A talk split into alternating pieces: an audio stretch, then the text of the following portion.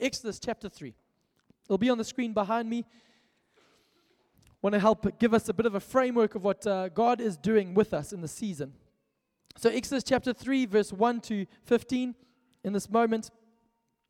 Let's read it together. It says this One day Moses was tending the flock of his father in law Jethro, the priest of Midian. He led the flock far into the wilderness and came to Sinai, the mountain of God. There the angel of the Lord appeared to him in a blazing fire from the middle of a bush. Moses stared in amazement. Though the bush was engulfed in flames, it didn't burn up. This is amazing, Moses said to himself. Why isn't that bush burning up? I must go and see it. When the Lord saw Moses coming to take a closer look, God called to him from the middle of the bush, Moses, Moses. Here I am, Moses replied.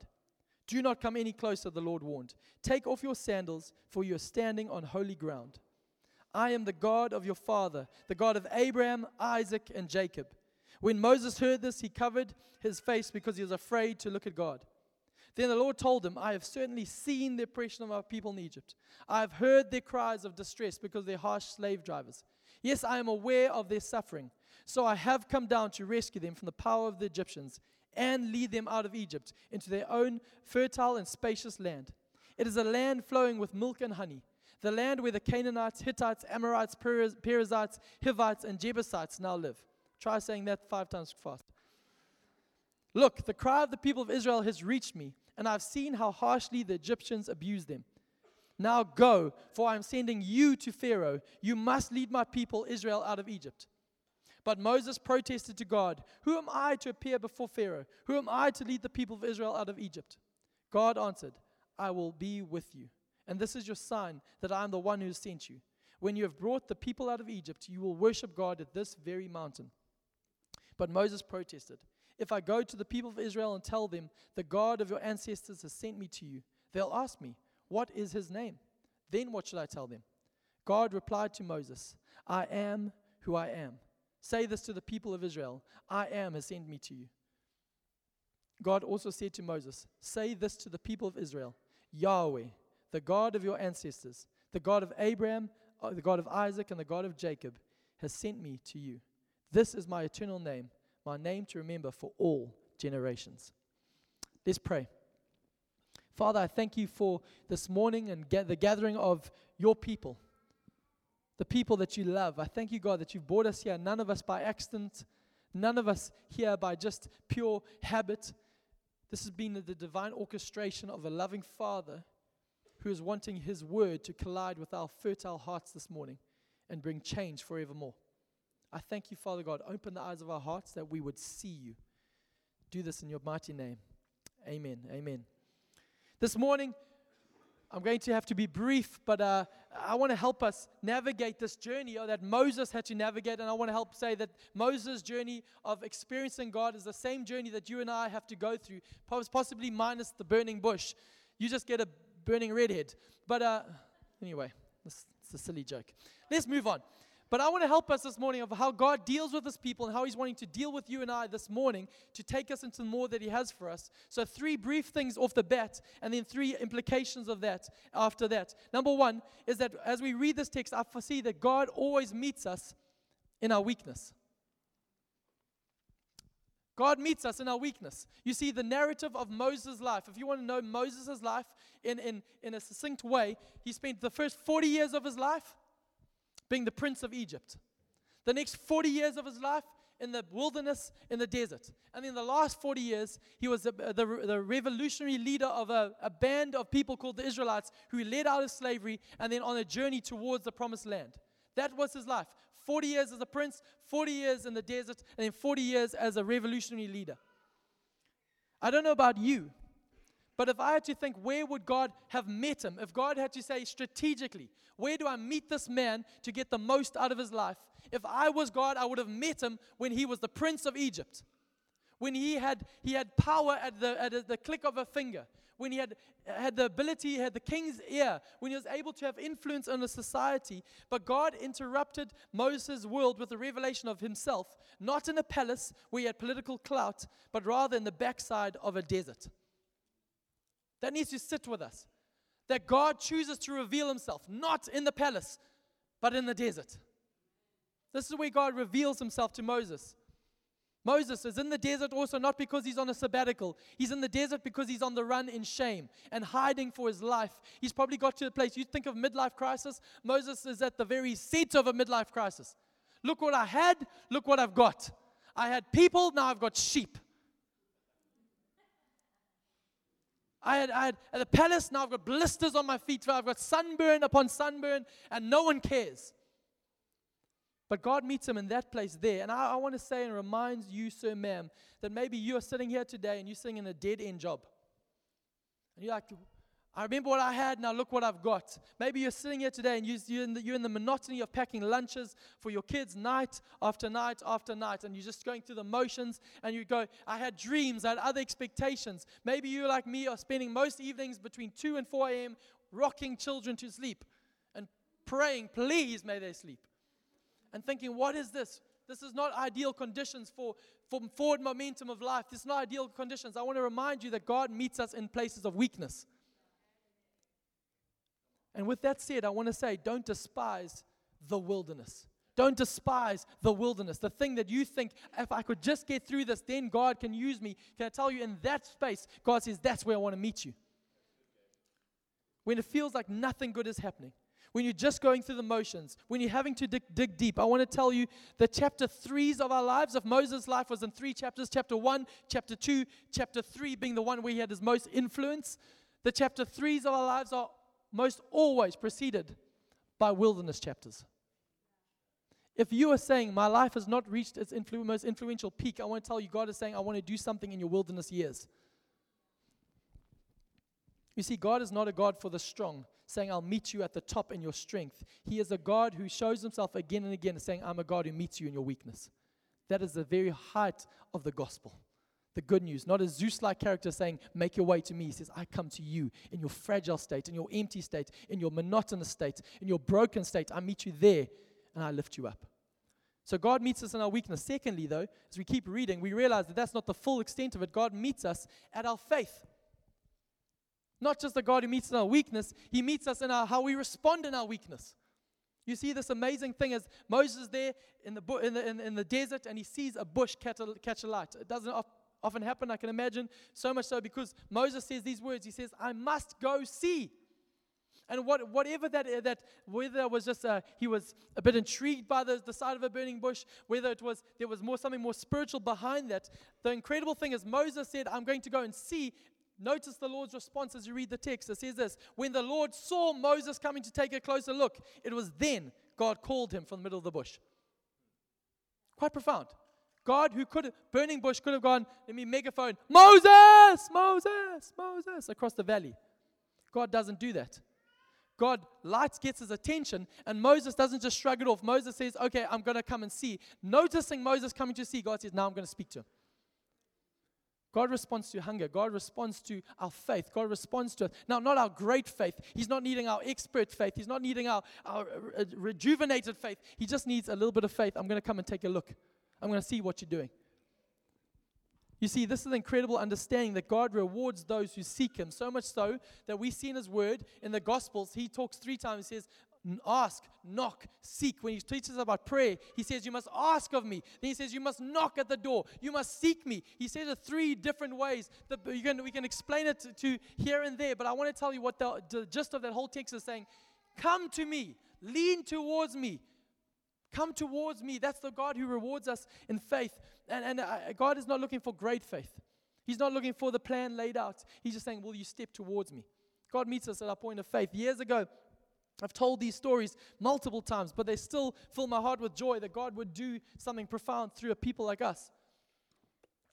I'll keep telling these stories to remind my fickle heart of a God who works in power. When we, Life Change, we're just one congregation, we had just one meeting on a Sunday morning. And I remember the sort of conversations as uh, we were going through, uh, there was, we never used to have Good Friday services at Life Changes because for some reason we just thought that wasn't, like, nah, it's too religious, let's not do that.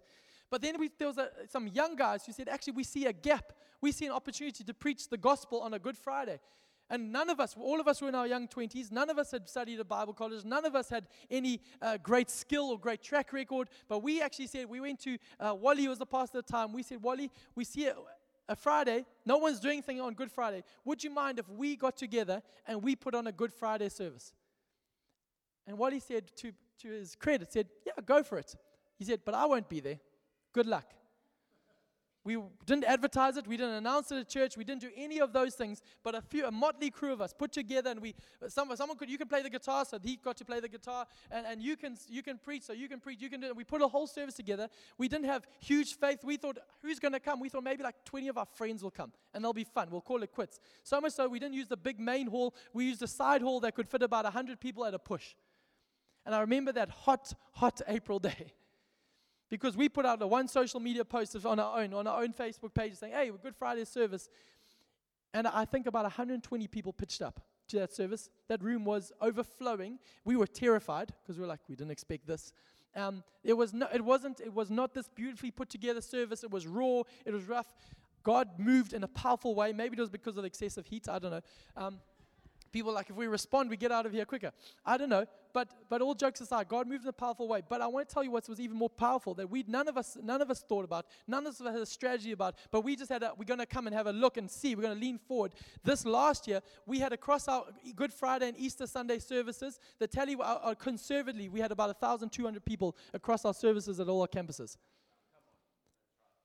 I want to tell you that on the first Good Friday service done by a motley crew of young people who had no expectation, no strategy of once we do this, then we're going to do this, do this. But actually, God says, I'm just looking for people to come and take a look, and then I'll do the rest. That's the God we serve. He meets us at a point of faith. Thirdly, in the story, as I keep reading, doesn't just meet us in our weakness, doesn't just meet us at our faith, He meets us with a mission. You see, here's the best news I've got for you this morning. This might be, maybe this is the only thing you hear this morning. This whole thing called life is not about you.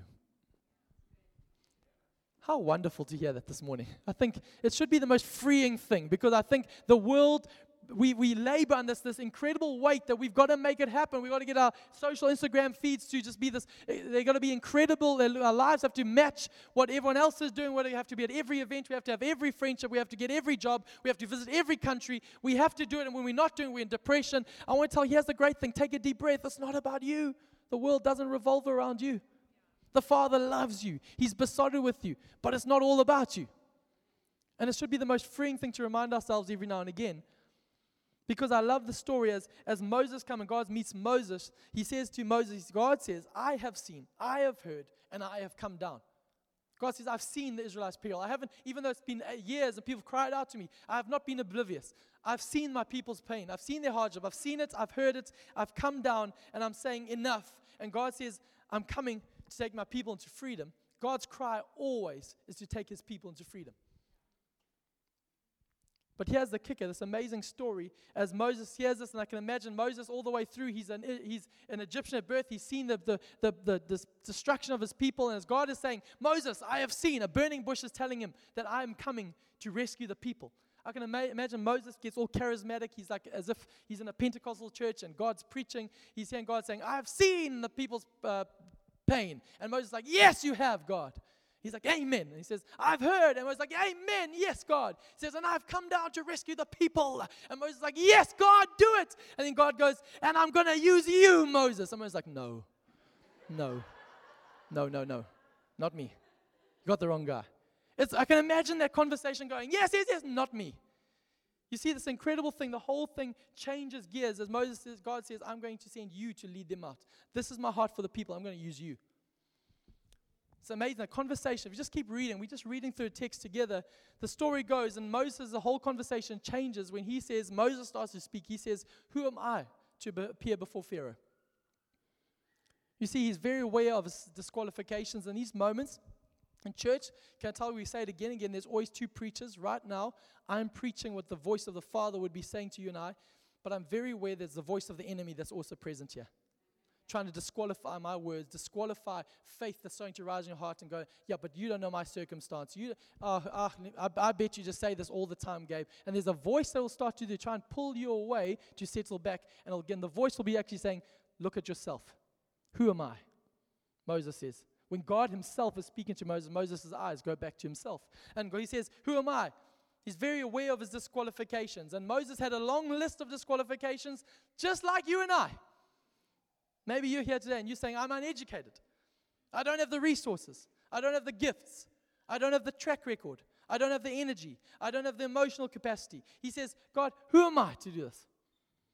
And I, I, don't know what you would imagine God would do, but I love reading this narrative because God doesn't come and put his arm around Mo and say, Listen, Mo, let me give you a pep talk, my buddy. Let me tell you who you are, Moses. You're the head and not the tail. You're above and not beneath.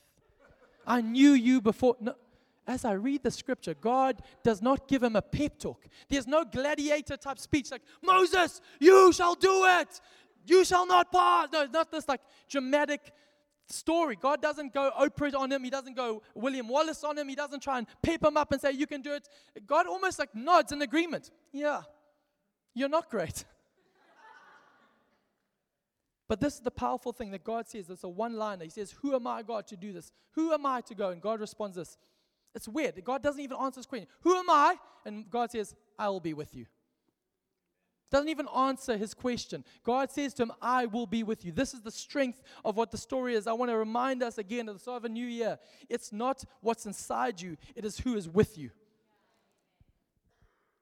Your year ahead of you, the success in India, the success on your journey of getting married this year, your story of, of reconciliation, your story of trying to make breakthrough in business, your story of getting over your insecurities and your addictions and your habits, the story of trying to make life happen. Can I tell you, sir, ma'am, your strength is not in you, it's who's with you. And we have a God who is always present, a God who doesn't disengage when it's tough. His presence is what distinguishes us as a people. You see, we have a, we, we have a weak theology, I believe, of the presence of God being with us.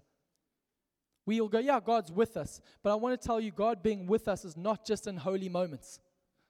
We've got a tendency to think, yeah, God is with us when we're in church. God is with us when I'm reading my Bible. God is with me when I'm at a prayer meeting. God is with me when I've got Hillsong music in the car.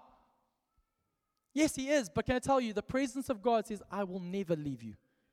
God is with us, and we need to get a robust understanding of this moment because the question I want to say to you today maybe you're here and you're saying, Who am I to start that business?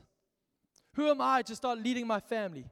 Who am I to reach out to my boss? Who am I to engage with my grumpy neighbor? Who am I to step out in faith? God's answer today is not you're great. His answer is I am with you. I am with you. I, I think that was the most short, the shortest sermon you and I should ever be able to need. God, what do I do about this thing? I'm with you. Should pour courage into our hearts. And the amazing thing is the conversation turns if you realize, you keep reading. Moses says, That trick's not working. He says, Who am I? God says, I'm with you. He goes, Okay, who are you? He said, Then who are you? And it's this powerful thing. And for time's sake, uh, in, a, in a culture, when the question, Who are you? It's, it's a better rendition of that. It's basically saying, What is your name? Or even better still, saying, What are you like? Why? Why would Moses ask this question? Because actually, he was speaking in that moment. Was a, it was a pluralistic society, a society that were comfortable with multiple gods. Egypt had multiple gods. Moses was quite aware of the rhetoric, yes, of Israel as the one true God, but, but was, they were comfortable. They had God of agriculture, God of the, the sun, the God of, of this, God of that, God of this. So he was comfortable with gods. She's saying, which one are you? Which God are you?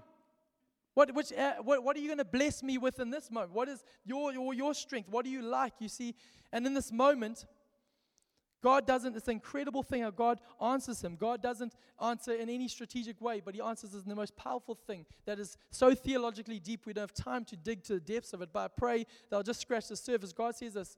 He says, Moses, he says, Who are you? And God says, I am who I am. Another way to put it, another translation says, I will be who I will be. Or even better still, God is who God is. It's the most basic and ultimate phrase in the scriptures about God. This incredible, powerful statement. And you see, the phrase goes on as he says, I am who I am. Then he tells us, God actually says, He says, I have a name. And God answers, says, You're going to call me, my name is Yahweh. It'll be on the screen behind me, Yahweh. Now, if you are fami- unfamiliar with the Bible, if you go read in the Bible, you'll see in your Bible the, the word Yahweh is not often used. But what's, what's, when scholars have trans- take, taken that word Yahweh, that word Yahweh is actually, when talking about God, is used multiple times, so many times, used for over 4,500 times in the Old Testament. And the, but what scholars have done with our word, they put the word L O R D, Lord, but in all caps. So if you go reading your Bible and you see in all capital letters the word Lord, it's the word Yahweh being used. Uh, that's the word that's said there. And it's this incredible thing. It's, and, and it's not just, we use the, because the English translation not, not great, because our, when we hear Lord, we think of master or, yeah, or a Lord of the manor or type of thing like that. But it's, it's, just, it's got deep weight. It's so holy that when Jews use it, they drop the vowels of it. So there you've got the YHWH. They use that word there. And it's so powerful because they, they actually wouldn't say that name aloud. They won't say that name aloud. They won't write it. They'll drop the vowel so you can't say it out loud because they believe it's so holy and so powerful. But when God is using it, for time's sake, I want to give you three very powerful implications of why God used this name to describe himself to Moses. Number one, when he says, My name is Yahweh, I am who I am, he is saying in that moment, I am marked by sufficiency.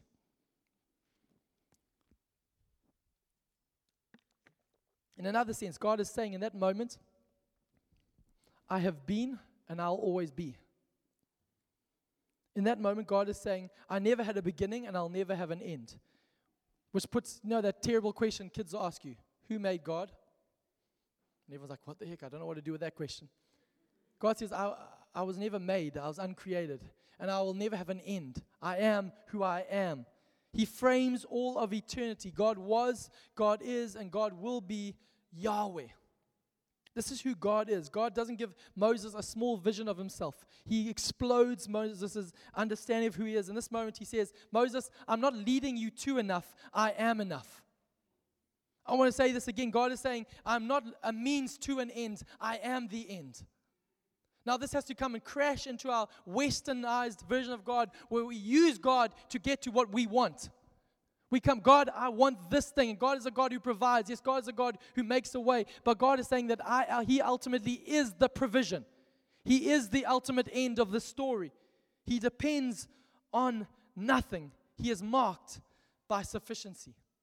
That if everything else is stripped away from you, sir, ma'am, the question is God says, I will be enough. I will sustain you. I am who I am. Moses gets there in the moment of deepest vulnerability, saying, God, the mission that's ahead of me, that you're trying to send me on, I, I, don't have enough. And God says, I am sufficient. I am who I am. Secondly, this name is not just marked by sufficiency, it's marked by consistency. When God says, I am who I am, I am Yahweh, He's basically saying, I never change. Nothing in all creation takes Him off guard. Nothing backs Him into a corner where He might have to act out of character or compromise His integrity if you're looking for scriptures to, to, to remind you of this, James 1, verse 17, Hebrews 13, verse 8. It's all Isaiah 40, 28. It just keeps on reminding us that He does not change like the like the, the shifting shadows. He is He's the same yesterday, today, and forever. He does not grow weary or faint or tired. But actually, this is who our God is. He never changes. He's not one day up and one day down. He's not happy when it's the the oh Super Rugby's here, yay! He's not happy when it's Christmas, then down at New Year. He is the same yesterday, today, and forever. That when you come to Him, you're met by not a God of emotions who's up and down, up and down, but a God who's consistent. He says, I am who I am. So huge because in Exodus chapter 34, at the back end of Moses' journey, when he comes back and to worship at that mountain and encounters God again after leading God's people out of Egypt, he says to God, Show me your glory, God. And what does God say, Show him? God says, I'm going to let my glory, my character pass before you. And God says, This is who I am. Again, He reminds him of His name. He says, I am Yahweh, Yahweh, gracious and compassionate, slow to anger, abounding in love and faithfulness, forgiving iniquity, rebellion, and sin. You see, this is the amazing thing. When God says that I am gracious, He means I am always gracious. This is so huge about God because His graciousness is not bound by some law of cause and effect. No, no, God is gracious. This is who He is. Maybe you, sir, ma'am, your life has been like this. I want to tell you today you come to a God who is the same. The day you first met Him, the day to tomorrow He'll be the same. At the end, He'll be the same. He is still gracious. He's still relentless in His pursuit for you and I. Rome rose and fell. ISIS rose and fell. Boko Haram rose and fell. But I am who I am. He never changes. He's marked by sufficiency, he's marked by consistency, finally, he's marked by intimacy. I love the fact that when he says, I am who I am, my name is Yahweh, God does something that is so unique in the pantheon of gods that we're were lining up in front of Moses and the Egyptian people and the Israelite people. God does something that distinguishes himself above every other God that was on offer. God gave himself a personal name. This is huge. If you think about it, you know, it's like the name like James or like Gabe or Bongani. God gave himself a name. You see, up to that moment, the name that God revealed himself to his people was El Shaddai. This is a little bit of Hebrew here, or Elohim, which just means, the Lord Almighty. God had introduced himself to Abraham as the Lord Almighty. But in this moment, the transition piece in the scripture says, actually, I'm not just the Lord Almighty. I'm not just a God out there. I'm not just the God. I am Yahweh, your God. And this is so huge in this moment. You see, he, he could have given in that moment, who, tell me, who is sending me? I'm going to the people, they need, they're going to say, which God is sending you? Which one? Ra? When they say God is sending me, does Ra the sun God or, or this different God or which God is sending me? Tell me your name. God doesn't give him his title. Doesn't say I am this or this. Doesn't say I'm pastor or doctor. He says I'm, I'm going to give you my personal name. Now this is huge for you and me because actually this this this word here Yahweh it's a personal intimate invitation so much so that actually the way you pronounce the words the Y H W H there the Hebrew words are Yod Hey Va Hey. That's how God would have said that name. He wouldn't have said Yahweh. He would have said Yod Hey Va Hey. Now try and say that without even breathing. It's just the most breathy things. Yod, hey, va, hey. So when God, Moses there encounters a burning bush, he meets a God who says, What's your name? God who breathes upon him. Yod, hey, va, hey. And scholars say that moment there mimics a Genesis 2 moment where it says when Adam was created, the first male was made, the human was made. It says he was made, and God's introduction to man was it says he breathed on him, breathed his life into him.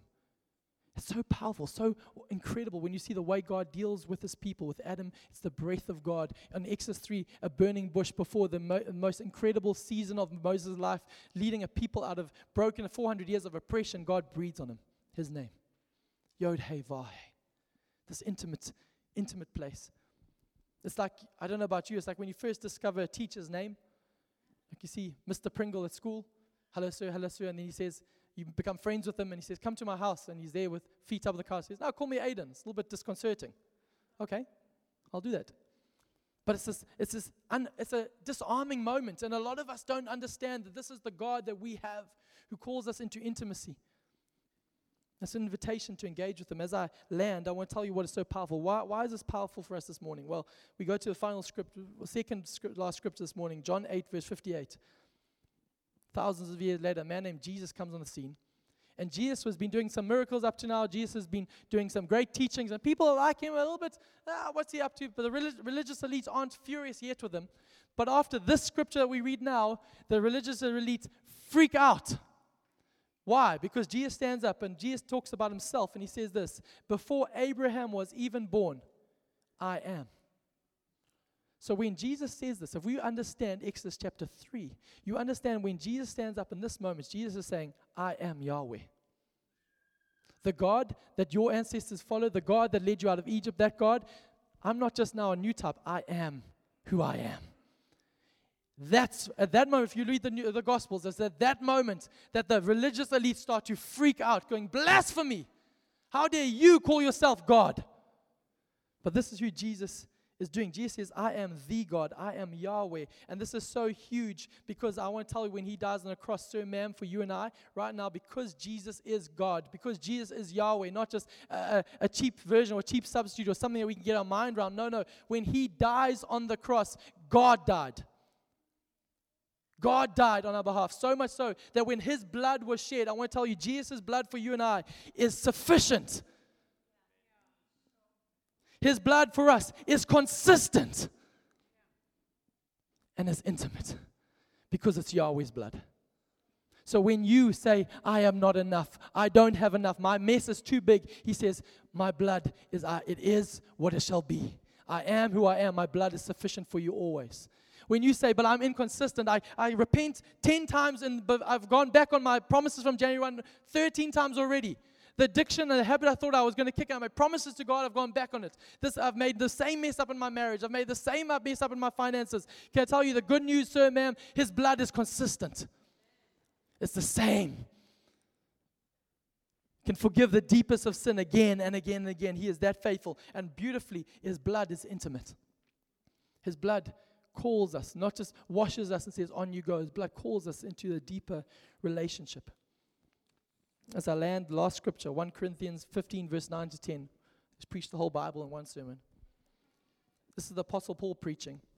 And the Apostle Paul giving a, a defense of his ministry. Paul stands up and he says, For I am the least of the apostles. Paul, in a moment, saying, I'm weak. I'm weak. I'm nothing fancy. And he says, I do not even deserve to be called an apostle because I persecuted the church of God. But in verse 10, he says this But by the grace of God, I am what I am. And his grace to me was not without effect. Now, let me tell you, that phrase, I am what I am, huge scholarly debate about it. But that, that, that phrase, I am what I am, Paul was a Jew of Jews. We learn about him. He was a Hebrew of Hebrews. He was a man who was well versed in the Jewish scriptures. He's a man who's not going to use words flippantly. He knows what's going to what's going to take the hold of the people. Is Paul in this moment saying, by the grace of God, I am what I am? It'll, que sera. Whatever it will be, will be. I sometimes mess up. No, no, no. He's not saying that. In that moment, he is saying something deeper. He is saying, I am what I am. By the grace of God, I am what I am. So, sir, ma'am, I tell you today, you, you say you're not enough. I am. Today, you say you f- I fall short. I am. You say you've been backed into the corner and you've got no other choice, I am. I am what I am. I am what I am. This are the implications as we land. I want to tell you today that as we understand this moment, Exodus 3 is not Moses' story, it's not Egypt's story, Israel's story. This is our story. Our story, our invitation. That we get to pick up an invitation to intimacy with Him. We get access to His more than enough, and we get his access to His consistency. Sir, ma'am, this is who we are. We are spiritual people. This is not for some intellectual people. This is not for some people who served God for many years. Now let's get into the Hebrew. No, no, no. This is God's self disclosure, His revelation of who He is. He reveals it so we can have access to it. Can we stand to our feet, please?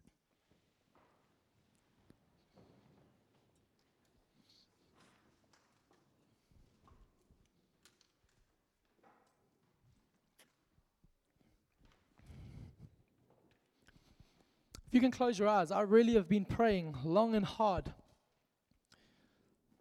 mostly at between 2 and 4 in the morning.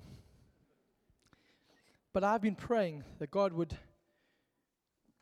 do firstly, I prayed that God would do something profound with my 2 to 4 in the morning slots, where I'd been struggling them off and saying, if only I got more sleep, then I could have better quiet times with God.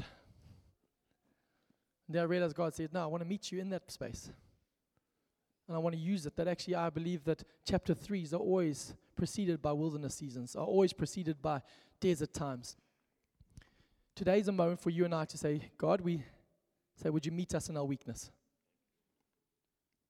Maybe you've been holding on to that habit, you've been holding on to that fear, you've been holding on to that season, you've been wishing it away, but actually today is the day you say, God, I want to know you. Would you come and meet me in that season, in that job, in that relationship, in that space, in that pain? In that diagnosis? Will you meet me in it?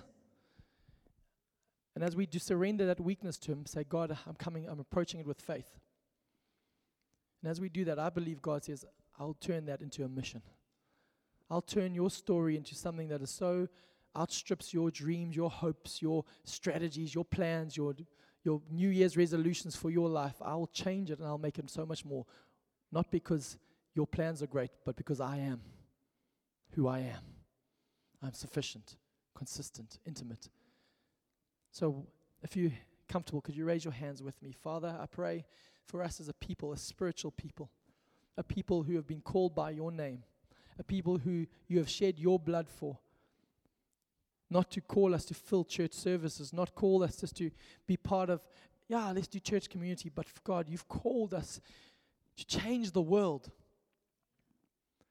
but not for our name, not for our sake, but for your name, for your sake. So if it's for your name, we have to know that name. And your name is above every other name. Your name is sufficient. It's enough for us. Your name is enough. No matter what we've lost, God, we say we hold on to you. No matter what we can gain, we say your name is outstrips it all. Your name is sufficient. Your name is consistent, God. When we are not, when we fail, we hold on to you.